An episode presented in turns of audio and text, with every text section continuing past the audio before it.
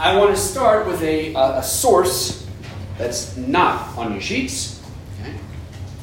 It is a uh, an ex. Well, there's two speeches from the end of Richard III, Shakespeare's Richard III, where there are two armies. Okay, Richard's army and Richmond, who's coming to oppose his army. And Shakespeare sets up this parallel sort of this army on either side, and each uh, either king or leader is rallying his troops. Okay, so these are the, the parallel speeches that they give to each of their respective armies. Okay? I'm going to read it to you. I'm not going to tell you which is which, i.e., who is the hero and who is the villain. And I want you at the end of both to tell me which one it is and why. Okay? How Shakespeare knew his audience and audiences forever would be able to demarcate which one is the hero and which one is the villain just based on the speeches themselves. Okay, so number one. More than I have said, loving countrymen, the leisure and enforcement of the time forbids to dwell upon.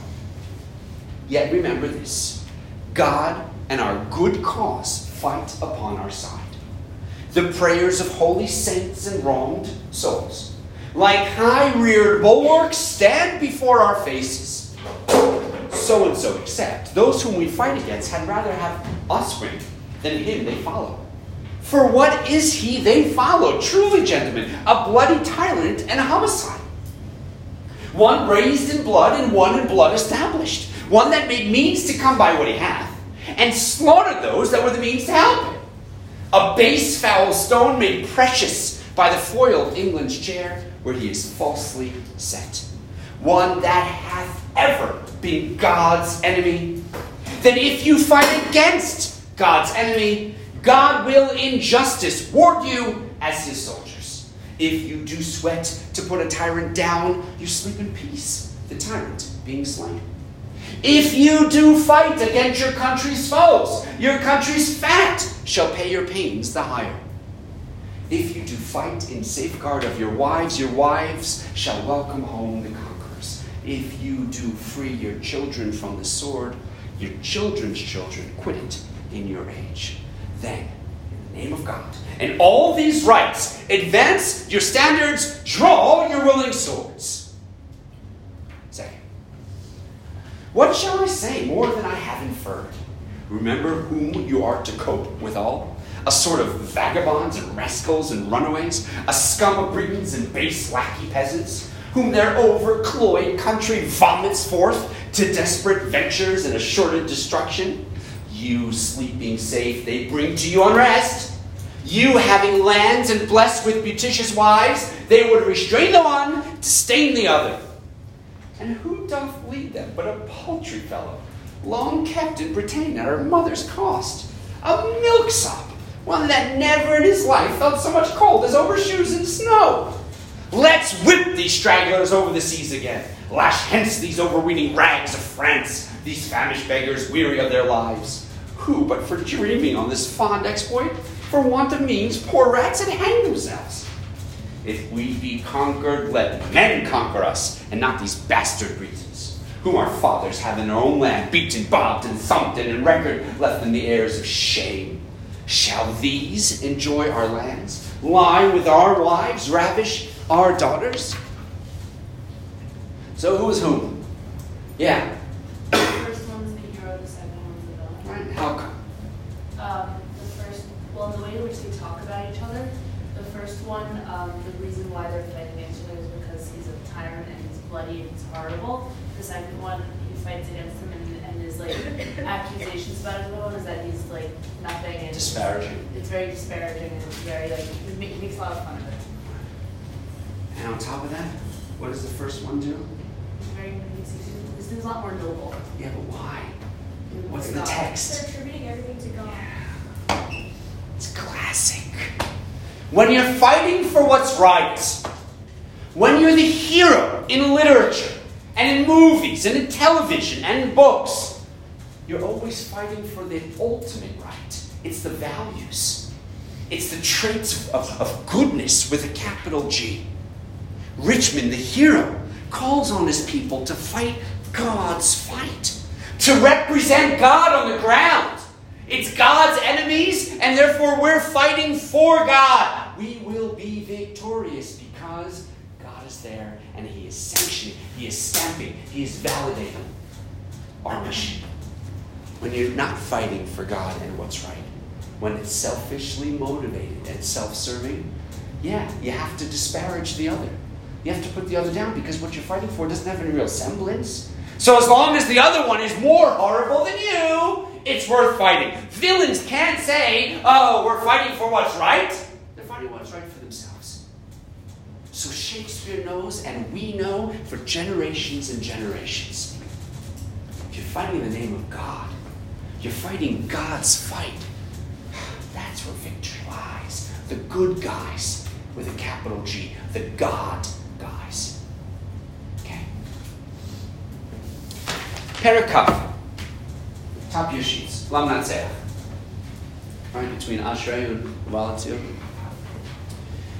Lam Natseach, Mizmor the David. Say David's men to him, Yancha Hashem b'yom tzara, Yesagev Hashem Elokei Yaakov. God will answer you on the day of trouble. He will raise the shame, Elokei Yaakov, the, the essence of, of, of Yaakov's God, will raise you up. Anybody know the unique nuance of the future tense in Tehillim?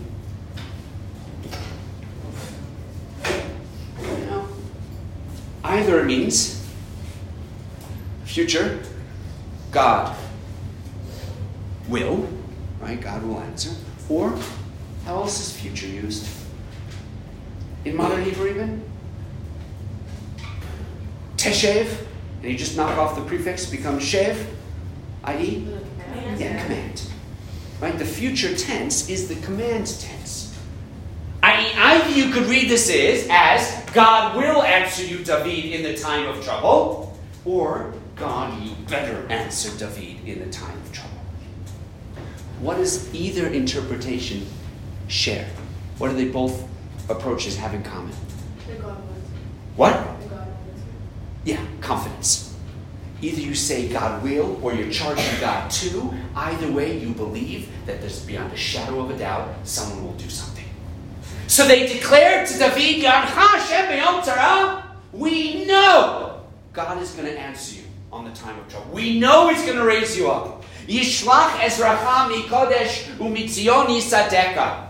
He will send your help from Kodesh, from the sanctified place. Umitzion yisadeka, and He will uh, support you and bolster you from Zion, His unique place. He's sending you delivery of salvation. Yiskor kol minchotecha ve'olatcha yedash nesela. He will remember all your menachot, all your sacrifices for olatcha, and he will burn up and accept all your olot. What's that about? What are these menachot and olot? Yeah, for what? What did kings of Israel do? Right, before battle, they always brought korbanot to beseech God. And you know what his men say? God says, yeah, God's in. He smelled them, he's liked them, he's accepted them. He is going to remember every single of the manachot and olot that you brought. Your beseeches for salvation and victory. Hey, yitain lecha kilvavecha. He will give you all that your heart desires. And he will fulfill all of your counsel, all of your advice. And then we will sing out in your victory, in your salvation. And we will raise the banner of the name of God. Yemaleh Hashem kol mishalotecha. God will fulfill all of your wishes. How do they know? Why are they so sure? Why are they so confident? This is just a little bolster to their king. Sorry, Rama.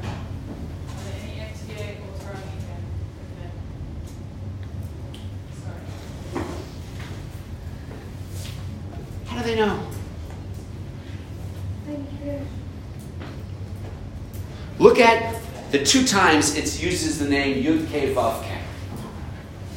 Where, where are they? Answer and fulfill his wishes. in bet, and the end in vav. It bookends. Why are they so sure? If you truncate this, it'll say, Yancha Hashem beyom tzara, yamaleh kol Hashem b'shalotecha. God will answer you, and all of your will will be, all of your wishes will be fulfilled. How do they know? What must be true? What happens in between? But sure, Yiskor kol min kotecha. What is to be done? He has beseeched God before. He has raised a banner of Hashem Elokeinu. What do they know? He's representing God. And therefore, what do they know? God's going to help them. It's clear to them. One of the greatest two words in all of Tehillim, Pasuk Zayin. Ata Yadati. What does Ata mean? Now, Yadati, I knew. Now, I knew. How do you do that? That's like inherently contradictory. You can't write that. Now specifically means it's here at present. Yadati is old loose. I think this is how you translate it, and you have to picture David's epiphany face. Okay, you have to picture where he's just getting something. Atayadati. Now, I have always known. There's a moment in our lives when everything in the past becomes clear. And you say, wait, that's why that was that. That's why she said this. That's why I always felt that. Atayadati is one of the greatest biblical expressions of a recognition, of a validation of something you realize you've always known. I don't know if you can picture this. They're on some kind of battlefield. And David's standing there ready to go, as David is, the military king. And suddenly, his ranks, his people, break out in this speech of support. Two, three, four, five psukim. God is with you. God will grant you victory. God is behind you. He knows everything you want, and it will be fulfilled. And I allow you to be, and it dawns on him. Oh, now I get it. Here, now it clicks into place. Ki Hoshia Hashem Meshicho. That God will save his anointed. Where does he get that from? Why is this his epiphany? What is uh, God will save his anointed? That's what he knows? That's what he declares? That's what he's sure of? Where does it come from? Come on, where does it come from? What are you, late celebrating? You're young! Bounce back!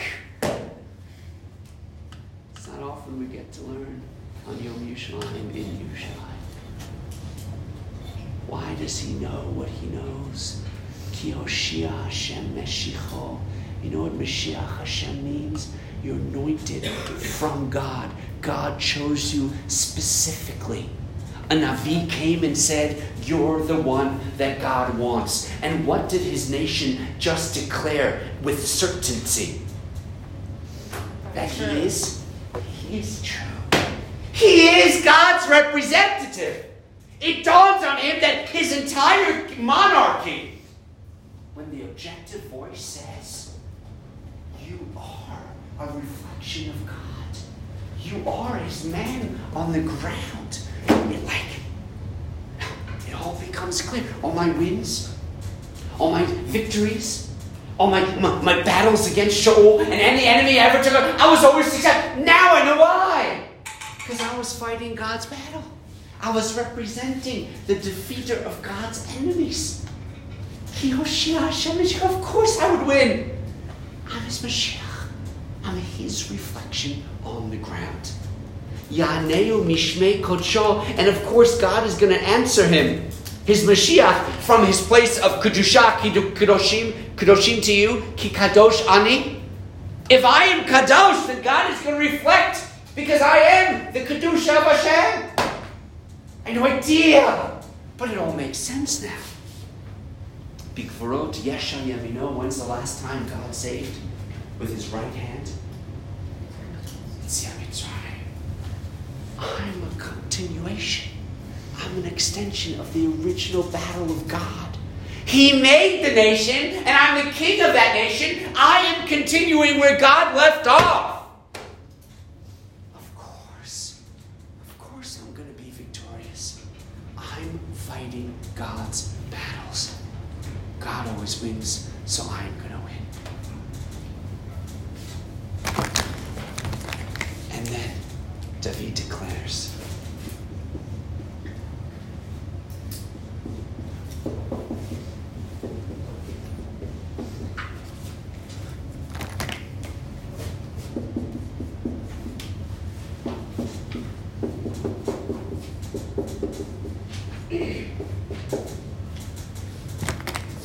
They with their chariots and they with their horses. I'm going to try not to. Ve'anachnu b'shem Hashem Elokeinu naskir. And we, we come with the name of our God, declaring it loudly and proudly. Two battalions, one on either side of the battlefield. They're coming with this, and we're coming with this. Here's the problem with this line as it reads, however. If I were to ask you, give me probably the paradigm of a military king throughout our history, who would it have been?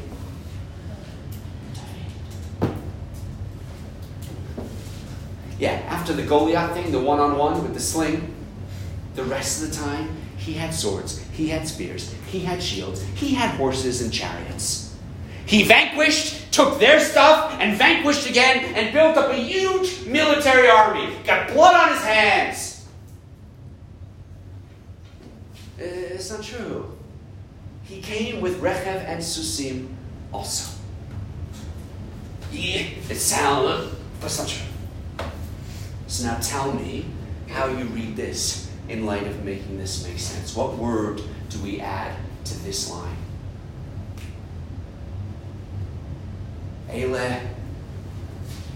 Rap. I was going to go English, but either way. Good. David has excellent. David has his chariots and his horses. But they, they only come with their battalions and their tanks and their planes and their rifles. That's what they come with. We come with this. Plus, on our swords is engraved the name of God. On our spears, we have tchelet, strings flying in the back. We come not only with Rechev and Susim, Anachnu Hashem Hashem Elokeinu Naskir. We have that ingredient. We are declaring our battle for God. And you know what happens when you do that, says David, in the continuity of his epiphany? That same Hema, that Rechev and Susim,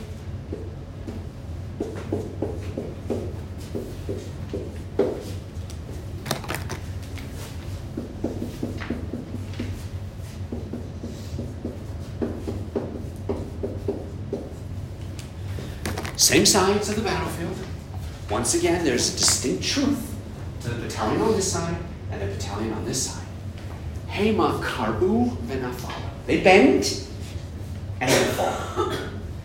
Because once physicality is diminished, what happens? Kick can't back up. They fall, they bend because they are weakened, and it's it. You hobble a horse. You take out a sword. You destroy the treads on a tank, they're not coming back.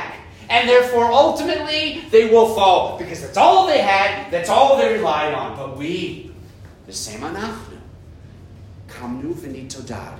Remember, what does kamnu mean? We got that. Meaning, there was a weakening.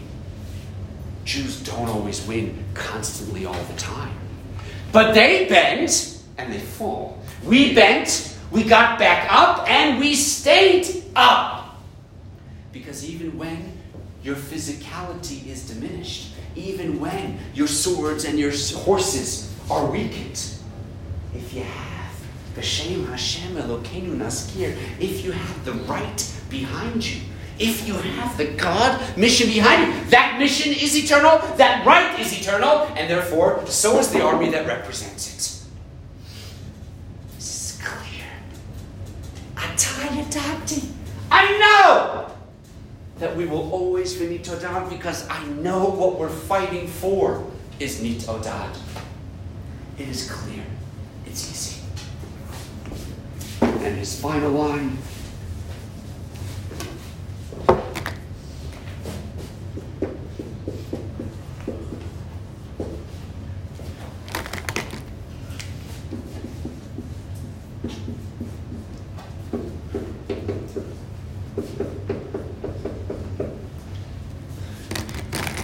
God brings salvation.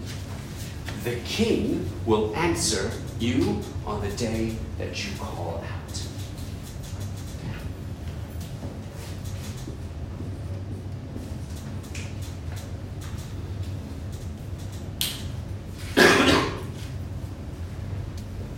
Three possible reads. We had first the class, we spend much more time, but three possible reads on Hashem Moshiach HaMelech Yaneinu. Give you the first. See what I mean?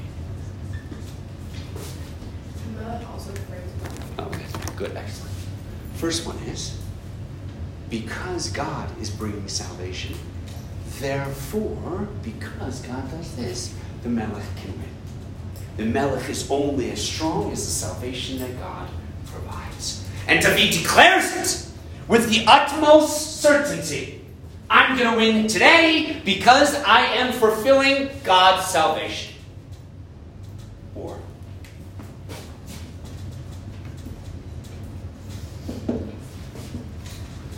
as long as the king recognizes Hashem Hoshea, as long as he knows from whence his salvation comes, then he will win, and only then will he. He has to have that understanding, and of course, David is having that understanding. That's his conclusion. What I've understood is this truth. And Batal, lastly, Hamelech is Hashem. Then all is said and done. You can have your leaders, your generals, your kings, and everybody in between. But ultimately, the salvation is with God, and He's the Melech, the ultimate king that will answer when you call out.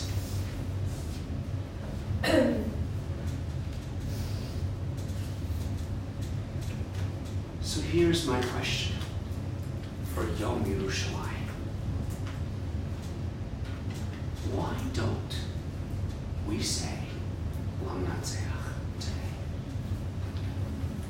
We saw that the script of heroes, the script of battles that are right, that are good, include God.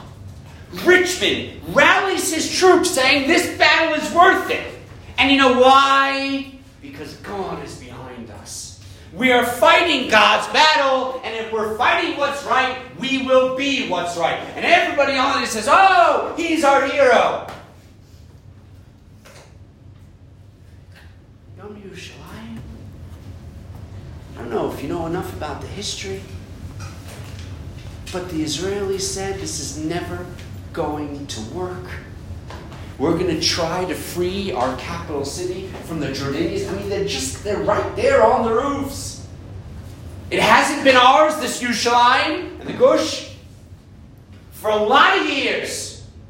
Put your feet in. This is going to be long and drawn out. This is going to be a hefty price. Thousands of people are going to die. Six days later, it was all over. Six days.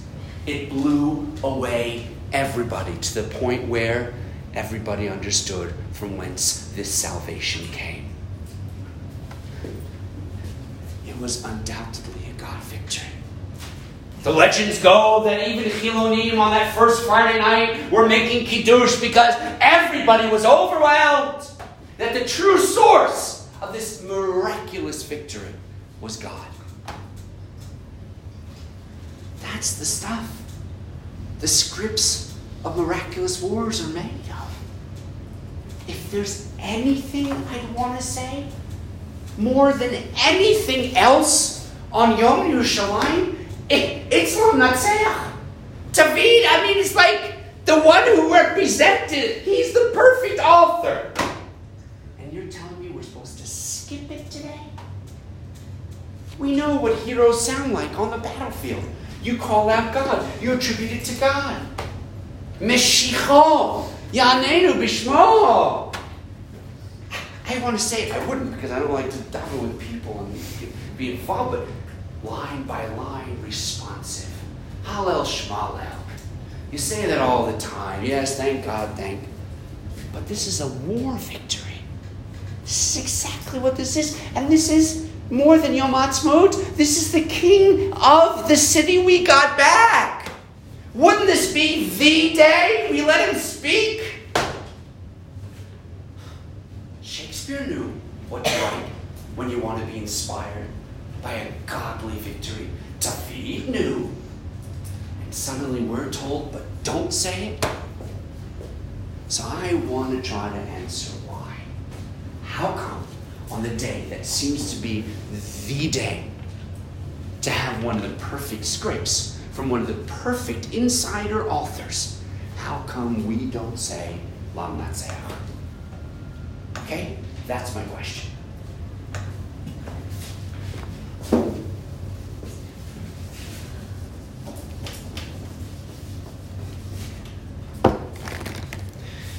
Dvarim Yudbet. Pasuk Ki'im el makom, this Moshe talking to Bnei Israel right before they go into Eretz Yisrael. Ki'im el hamakom asher yivchar Hashem Elokechem mikol shiftechem lasum et shmo sham. Can I just give an update for one minute? Yeah, Something happened at Shara Ayot, which is in the Lion's Gate, about uh, an hour or so ago. Uh, a Jewish guy was driving up there, they, stones, he lost control, he hit an Arab, and they tried to lynch him, and the police stopped him. Uh, as a result of which, uh, there were all these WhatsApps going on that other schools are going to do the flag dance and not come into the Rova. You understand logically that for us to do the flag dance and not come into the Rova would be self-defeating because we live in the Rova. So, so I don't understand why we would do that, okay? Um, and you know that I'm going to be here all afternoon and, and no Arab's going to come near me. so uh, obviously you have the right, if you want to stay in the Rova, to stay in the Rova this afternoon. Just let me know, I'll be here. That's enough of a deterrent for you to do that, right? So, uh, so I'll be here and uh, if you have any questions, uh, my phone will be on. Um, and uh, again, if your parents tell you they want you to stay in the Rova, then you have to stay in the Rova. They'll probably write to me as well if they do. Um, but uh, that, that's all it is at the moment. I won't watch the footage, it's not such nice footage, but I said it's not really in our area. Our area, as you know from being in the Rova, is pretty peaceful, Baruch Hashem, and, and quiet, and soon will be mobbed by thousands of Jews. So, uh, okay. Thank you. Moshe turns. Okay, ready? Okay, let's continue. Moshe turns to Bnei Yisrael and says, Ki'im el makom asher yivchar Hashem lokechem michol shiftechem lasum et shmo sham. You know where you have to go, he says? To the place that God will choose. From all the different tribal territories to place his name there. Leshichno, Tijoshu, Uvata Shama. He's going to decide to stay there, you seek him there. And it'll be a place that God will choose to place His name there. Shama taviu. There you have to bring Ed Hashem. Any of those gifts that I told you you have to bring. This is the place. It's the place that God is going to choose. Skip down Malachim Aleph, Yud Aleph. Just I'm skipping Yud Aleph. This is when uh, the kingdom is being ripped apart because Shlomo has messed up. He's brought, he's married too many wives, which has caused him to bring Avodah Zarah into the Beit HaMikdash. And now we're going Malchut Yehuda and Malchut Yisrael, Yerechavam and Yeravam. V'hashevet ha'achad yelo. But Shlomo will get to keep one tribe, Yehuda. Leman avdi David, says God, because of my servant David. Uleman Yerushalayim. And because of Yerushalayim, Ha'ir Asher Diva Yisrael. God validates and stamps what Moshe was talking about. That when David chose Yerushalayim, that was God's choice. That's what Moshe was saying. When God ultimately chooses, he did. And it was Yerushalayim.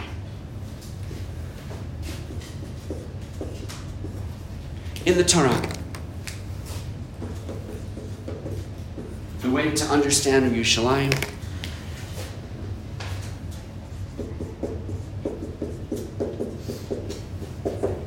that it represents the unofficial name of Yerushalayim.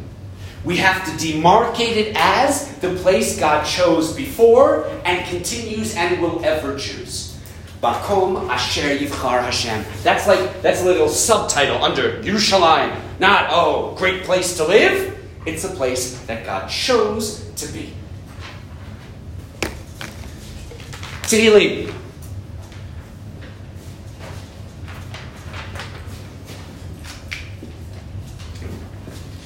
Shabbat Zion, this is the end of Monday Shir Shoyom. It's always amazing when Yom Yerushalayim falls out on a Monday because the Shir Shoyom for Monday is the Yerushalayim anthem. So it always fits very nicely. When it's Wednesday, it's really frustrating. When it's Monday, it's like this is meant. to be wrote this psalm for Yerushalayim, and it's Yom Yerushalayim. Shabbat Zion v'hikifua, the last three lines of the, of the parak. Um, encircle Zion and surround it. Sifru migdaleha, count its towers. Shitu libchem lechela, pay very close attention to its chela. Chela was that distance between the Beit HaMikdash of the Azara and the Kodesh HaKodashim. Okay, so it's a, a locale on Har HaBayit. Pasku armenoteha, refurbish, edify its uh, castles. Leman tesapru ledor acharon in order that you tell about to the last generation, Kizeh Elokim Elokeinu Olam Va'ed. This is the God eternally forever.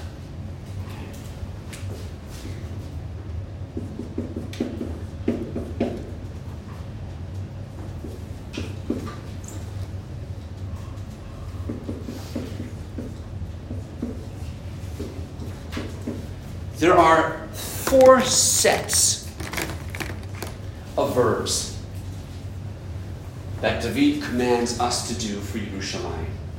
Encircle and surround, one. Count, pay close attention to, and build up and edify. There are four locales that David says we have to do this to. Zion,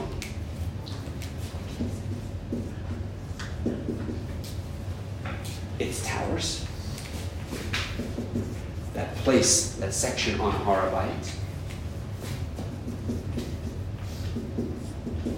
and its palaces. It's true she it, Should do it, pay attention. See anything interesting about these places? Zion, what is Zion? Yeah, but it's Yerushalayim. So what's the difference between Zion and Yerushalayim? Right, uh, Zionism. What's the what's the meaning of Zion? When is Yerushalayim called Yerushalayim, and when is it called Zion? In Tehillim, in this parak, they do both. Yeah, Isn't? It's called, like, it's the it's same. not called Zion. No. First of all, Yerushalayim is Shalem. It's not in Chumash, Yeah. and Zion's not there. What is a tziyun in Hebrew? A grade. or a mark. Letzaye means to demarcate. Sion is the Yerushalayim that is demarcated with God's presence. Yerushalayim is your capital city. Sion is God's city. Sion is always the elevated spiritual character of Yerushalayim. And Yerushalayim is just what he got from the Yevusi. Chela, that piece on Har HaBayit, obviously, these two are paired as location of spiritual of godly. Migdaleha and Armenoteha, those are edifices, structures. When you encircle something and surround it, what are you showing it? Like the sheaves for Yosef's sheaf, when you go and dance around the walls of Yerushalayim. What are you demonstrating? Like it's yours. Yeah, honor, respect. You're showing it up, saying, look. Shitu libchem, what kind of action is that? Paying attention? Marking? What kind of action? But more importantly, no, it's active, but it's internal, it's mental. Sifru and pasku, counting and building up again, what kind of actions? Active. Active, physical. David says there are two equal things you have to do concurrently for Yerushalayim. You have to mentally, thoughtfully mark its elevated, more spiritual character, but at the same time and equally, physically demarcate its physical structures. How come? What does this formula allow? What does it ensure? Why is David instructing his generation to do this? Leman tesapru ledor acharon ki zeh Eloheinu Elohim. When you say zeh in the Bible, what are you doing? Pointing at something specific that you can say, there it is.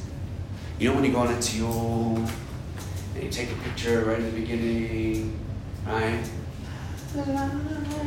Everybody's all, all energy and everything, just getting off the buses.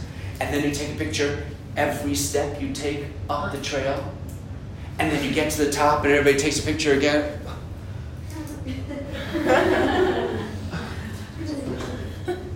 How come you don't take pictures every step in between? Why do you only take the beginning and the end? Why is that good enough? The whole deal was awesome. So what do you do with those two pictures?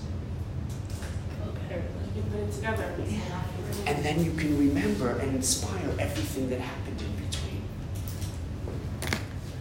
David says there are two things that his generation have to do with Yerushalayim. Mark its physicality.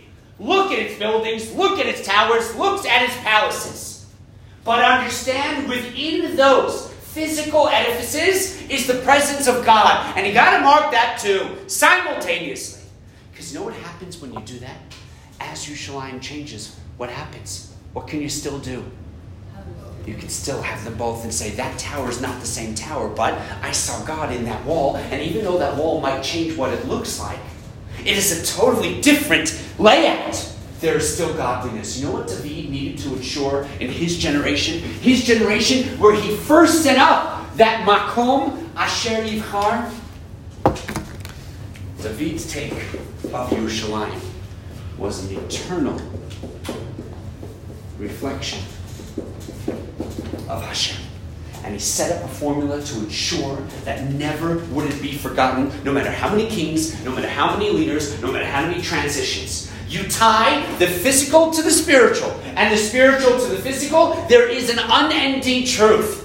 And he had to make sure his Yerushalayim that represented that would be that unending truth, that eternal reflection.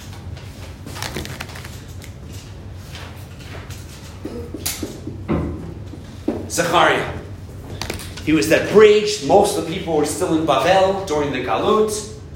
The Cyrus and Darius had called people back, and they had started building the Beit Hamikdash. Kol Amar Hashem Tzvaot, says Zechariah in his prophecy. Od Yeshvu Zekenu Zekenot Bercholot Yushalayim. Trust me on this one. At some point, the old people will be able to stay their entire lives. They will get old, and they will be able to be sitting in the Rehovot Yerushalayim. Ve'ish mish anto be'ado merov yamim, and he'll live to such an old age where he'll be sitting on his cane, enjoying Yerushalayim. Trust me on this one.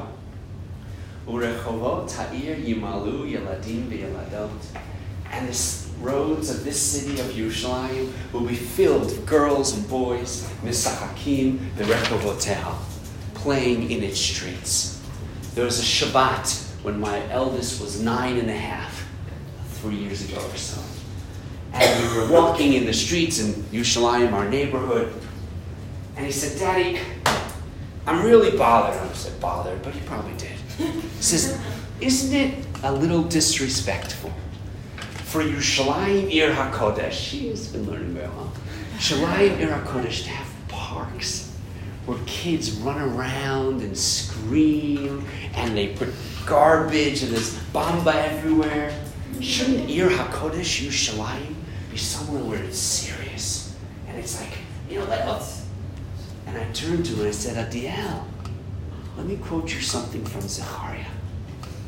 I said, far from being a diminishing of Yerushalayim, you're looking at a promise fulfilled. It's because these kids are playing in these parks that makes Yerushalayim what it is. It's not a detraction. It's fulfillment of Zechariah's prophecy. Zechariah understood that his Yerushalayim was going to represent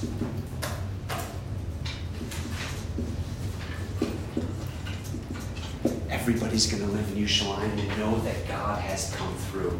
That God promised we would come back, and we have. According to Zechariah, that's what Yerushalayim meant. Bracha in Shmona Esrei. V'Yerushalayim ircha brachamim tashuv.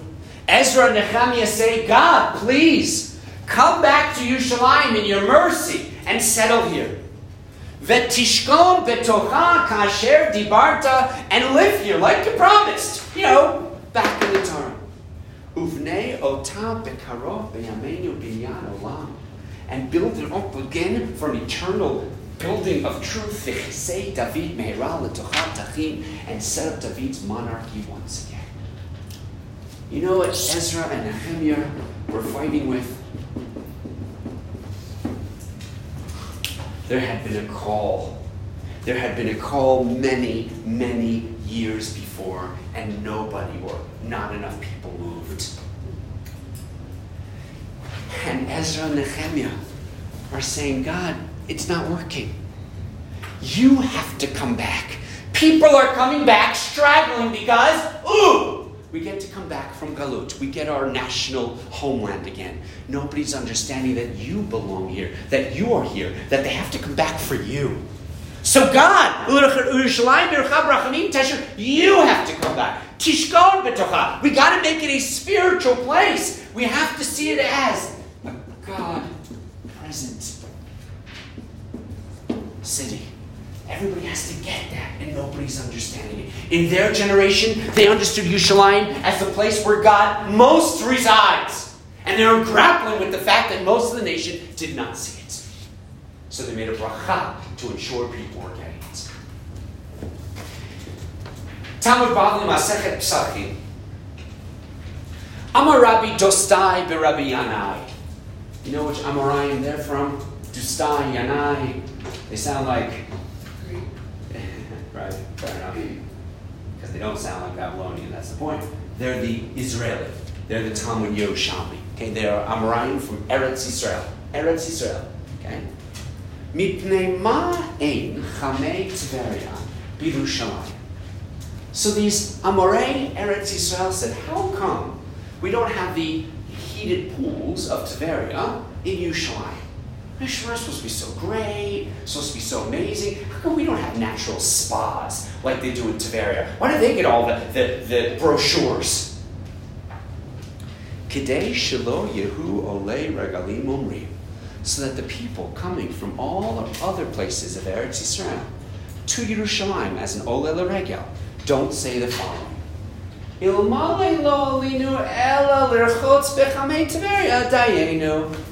If we had only come to Yerushalayim just for the pools, that would have been a worthwhile trip. V'nimtzeit aliyah lishma. And then their aliyah to Yerushalayim would have been for the wrong reasons. You don't make Yerushalayim a spa because that's not its attraction. Its attraction is Yerushalayim. It's the Makom Asher. It's a place where God asked you to visit Him. That's why you come to Yerushalayim. And the crazy thing is, what I'm pointing out is, who's saying this? Amorei Eretz Yisrael. They're in Hebron. They're in the Galil. They're in Beersheba. They live in Eretz Yisrael. And yet, what are they saying? Yerushalayim is better than all those places, despite not having hot springs and great places to eat. I know, and so on. So, from the generation of the Amoraim in Eretz Yisrael, they say Yerushalayim is. Is that right? In the right direction? Yerushalayim is better than Eretz Yisrael? So question in their minds. Chamei Tveria. Sure, there are other places that are nice to visit. There's only one place you're sure to. And they live in Eretz Yisrael. And lastly, the Babylonians. Amar Yehuda Amar Rav. Omdim tzrufim umishtachavim ravachim. You know what Yerushalayim is? It's a place where you stand and you're very crowded and safuf. But when you want to bow down in the Beit HaMikdash or to God, Ravachim, there's always space to bow. V'lo zik nachash ve'akrav b'Yerushalayim me'olam. And there's never been a snake bite, nor a scorpion sting in Yerushalayim ever. V'lo amar adam lechaverot tsar li hamakom she'alim. Oh, it's so uncomfortable to stay in Yerushalayim. No one's ever said that. And the streets are paved with gold, and everybody respects everybody else.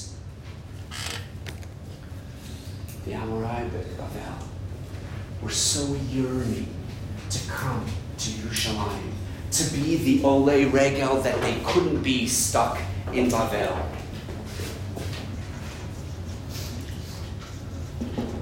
They made Yerushalayim impossibly good. Of course there's been snake bites, of course there's been scorpions, of course it's Safuf. But they couldn't see Yerushalayim as anything but impossibly paradigm of, of miraculousness.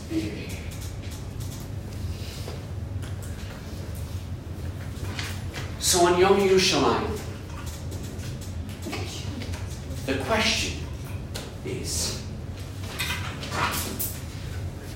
can you mark Yerushalayim as the Torah did, as Makom Asher as the eternal choice of God?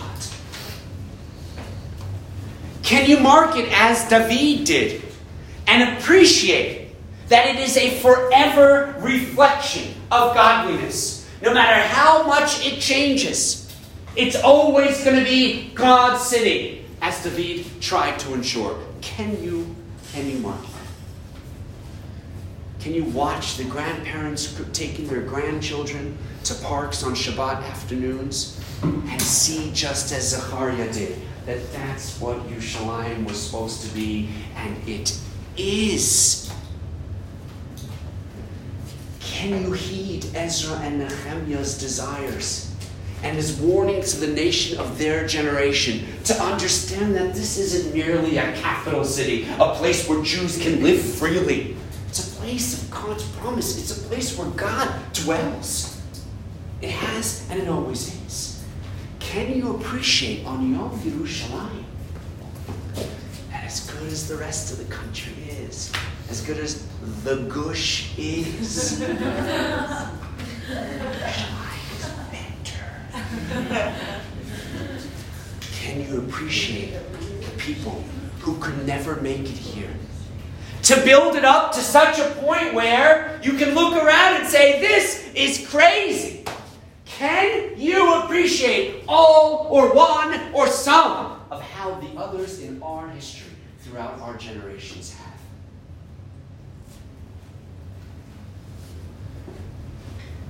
Lamnatseach is a brilliant answer to that question.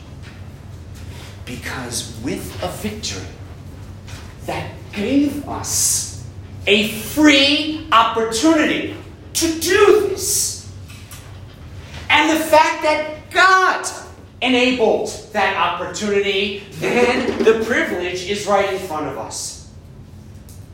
People a hundred, over 50 years ago said, We're going to free Yerushalayim and give you the opportunity to appreciate this city as all of the people in our history did.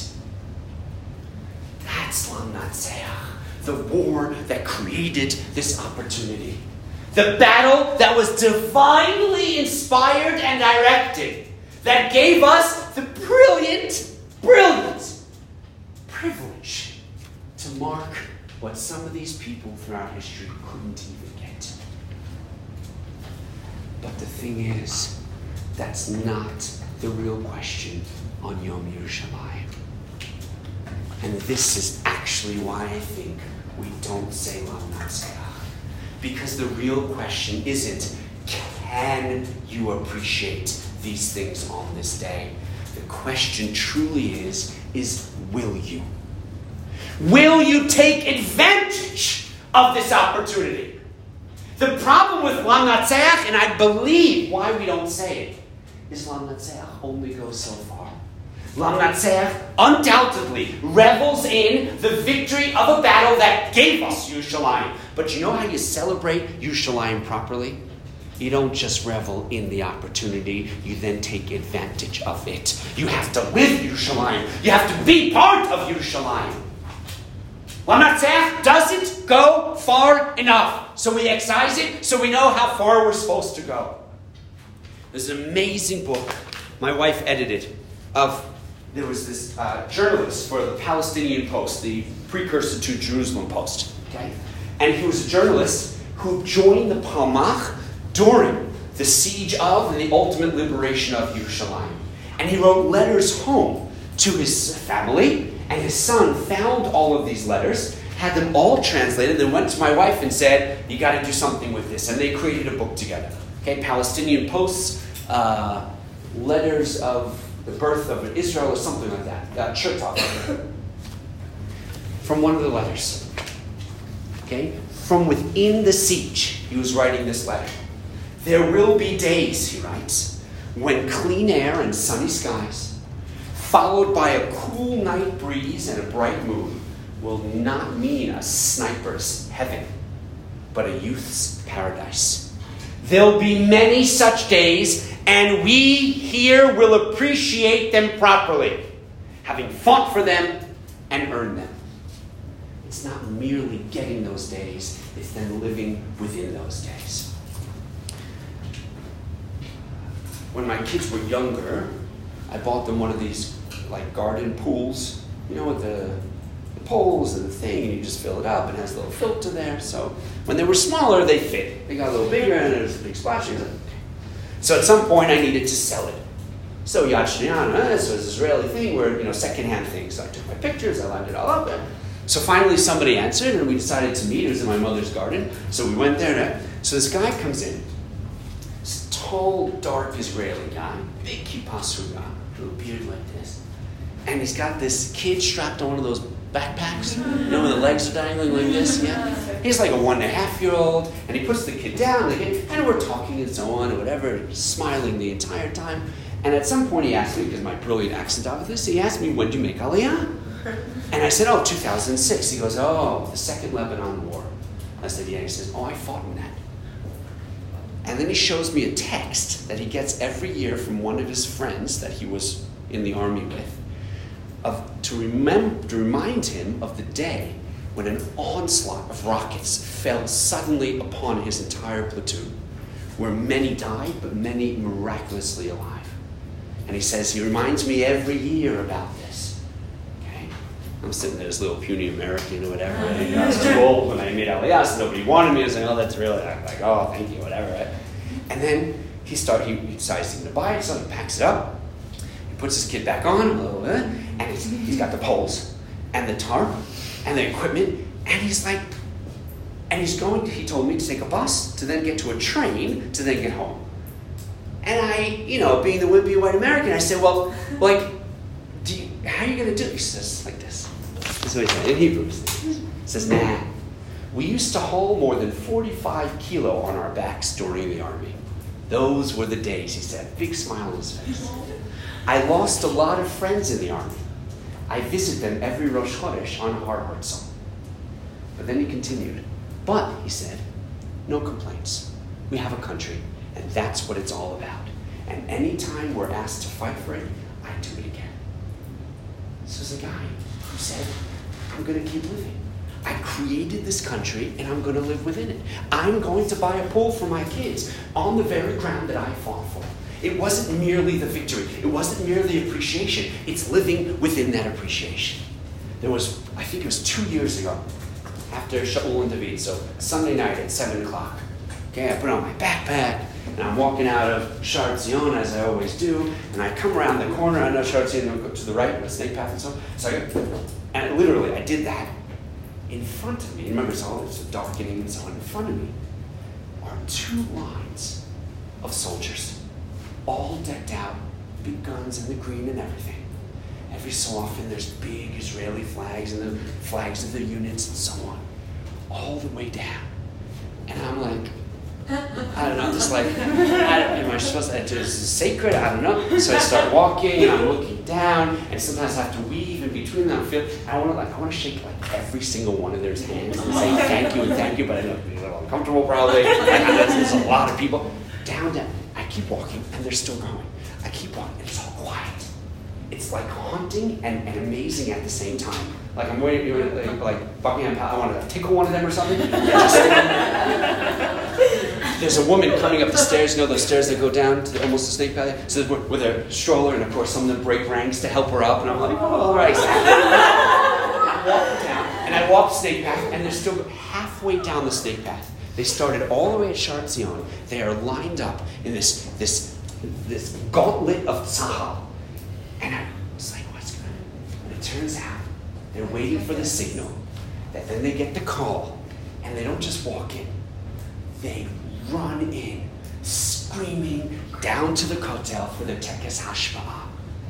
And it was like, not only do they have the opportunity to defend their country, they're about to take an oath to do it. It's not merely about having the opportunity, they're living that opportunity. Every Yom Yerushalayim, almost every Yom Yerushalayim, I try to walk here. Okay, I live in Yerushalayim. And it's like a 35 minute walk. And I walk down Derech Hebron. Right, Derech Hebron, I know that from the Bible. Walking down Derech Hebron. And I'm looking around at the different sites, things that are new, things that are old. I'm going over my shir. I'm learning Torah in Yerushalayim. I go up the snake path where the Olel Regel did that, probably with goats and donkeys and so on, not me, but I'm going up. And then I watch the walls of the old city on my left, and I just go in to Shaar Zion.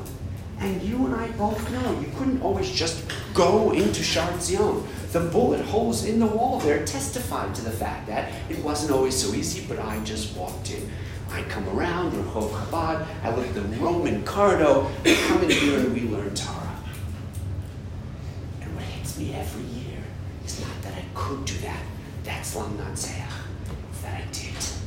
I took advantage of the opportunity for what they gave me. I always wondered, like coming from Chutzart, we had parades and Daglanut and all. Why Israelis just like have barbecues? It's like a day off. Don't you know? Yom Ha'atzmaut, you just go to the beach and you watch the flyovers. Like, ah, don't you want to like uh, make big signs? Don't you want to? And you know what the answer is? Because they are celebrating Eretz Israel by living here. The barbecues is because they couldn't always barbecue. The greatest celebration of a freedom of your land is to live in that land. Undoubtedly. 50, you know, I don't know if someone said it yet to you, but I remember hearing this, like the best Yom Yerushalayim ever is the Yom Yerushalayim in Sam. It's like where it all comes together. But you know the crazy thing is, that's Lamnatseach. You know what you've done? 54 years ago, people said, We're going to give you a Yerushalayim to live in. And all of you said, Yes, please, thank you very much. Your celebration of the Yom Yerushalayim isn't today. It's every day you chose to live here. Every day you took advantage of what they gave you. It's not merely an appreciation, it's the appreciation. Mark what you've done. Understand what the true Yerushalayim is. It's not look what we have, it's look what we do now. You have had one of the greatest zones. I mean, it's crazy for me. When I order packages from like Chutzaretz, I put in whatever address, Jerusalem. Literally, my address is Jerusalem. You know, that place that God chose to make his address. I love Yom Yerushalayim more than I know crazy Yom Kippur. And perhaps I know more than Yom Ha'atzmaut. Because one, it's Yerushalayim. And two, it's my everyday. It's what I get to do. It isn't a day I choose. It's every day that I choose. We lived in Modi'in for six months. My wife and I said, we're coming back. But why? It's not Yerushalayim. It's where we needed to belong. What you've done this year, it's Yemei Yerushalayim. Don't forget that when you said yes to that application, you weren't merely saying yes to Harova. You were saying yes to your entire history, to your entire national tradition. чумою. Все.